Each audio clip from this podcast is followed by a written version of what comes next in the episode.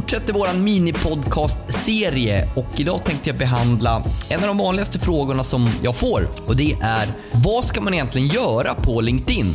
Jag behöver och vill komma till fler säljmöten och jag vill krossa min säljbudget. Vad ska man göra? Och Det man generellt ska tänka på är ju att bjuda på content, att vara generös med kunskap och bidra med det man, det man är duktig på. Eh, men det ska vi inte prata om idag. Idag ska vi prata om två andra exempel på vad man kan göra. Och Det är nämligen att ställa en fråga. Man vet ju aldrig riktigt innan man publicerar något vad som kommer att flyga viralt eller vad som inte kommer att göra det. Det kan man aldrig vara helt säker på. Jag ska berätta om två exempel som, som har flugit bra för mig här sista veckorna. Det första exemplet var när jag ställde en fråga som egentligen inte beskrev varför jag sökte de här personerna.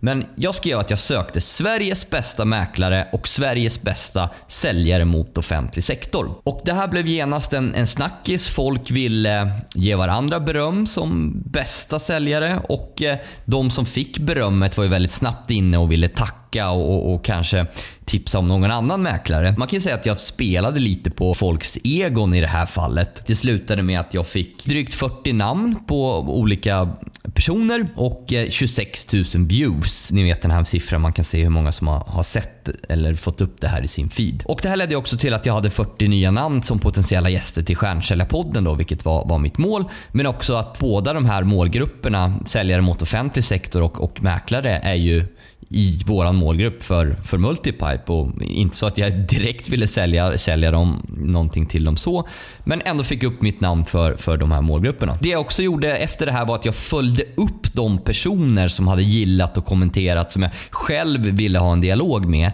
och bokade på så sätt fem möten eh, där jag skrev “Tack för att du kom med förslag eller gillade det här. Eh, jag skulle jättegärna vilja träffa dig för att höra mer om hur ni jobbar med, med försäljning och eh, även då berätta om, om, om, om och det vi gör om det potentiellt finns eh, något vi kan, vi kan hjälpa till med. På så, på så sätt bokade jag fem möten på den posten. Det andra exemplet var när jag ställde frågan jag och Filip håller på att fila på ett helt nytt koncept inom säljutbildning som vi tror jättemycket på. Ibland tenderar vi att ha lite hybris, så att jag skulle jättegärna vilja träffa personer på en dejt på temat försäljning för att bli utmanad på den här idén. Och Folk gillar ju att hjälpa till och helt plötsligt så var det 80 personer som hade hört av sig och ville, ville träffas eller prata kring den här, eh, det här konceptet. Och 37 000 personer som hade, hade sett det här i sin feed. Jag blev överväldigad. Jag hade förväntat mig kanske en, två, tre, fyra, fem svar. Det jag gjorde är att jag satte upp en profil på You can book me youcanbook.me är adressen som egentligen är ett verktyg för att synka sin kalender mot det här verktyget då. Så att man bara kan skicka den här länken till den här, de här personerna där de har möjlighet att boka upp en tid.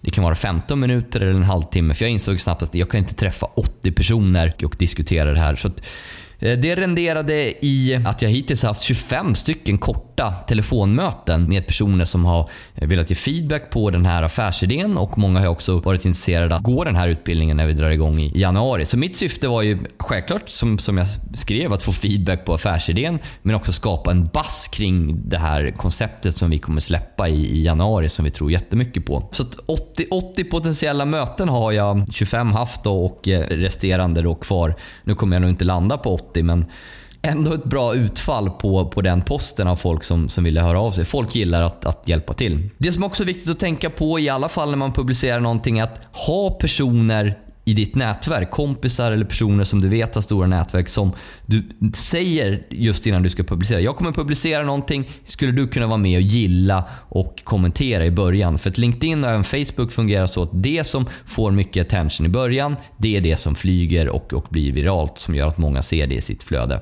Var också med och moderera diskussionen på ett tidigt skede eh, men också löpande så att posten hålls levande. Så det var två konkreta tips som, som ni alla kan göra. Eh, ställ en fråga och du ska ju inte vara en fråga för sakens skull utan en fråga som ni genuint har ett intresse av att få ett svar på. Lycka till!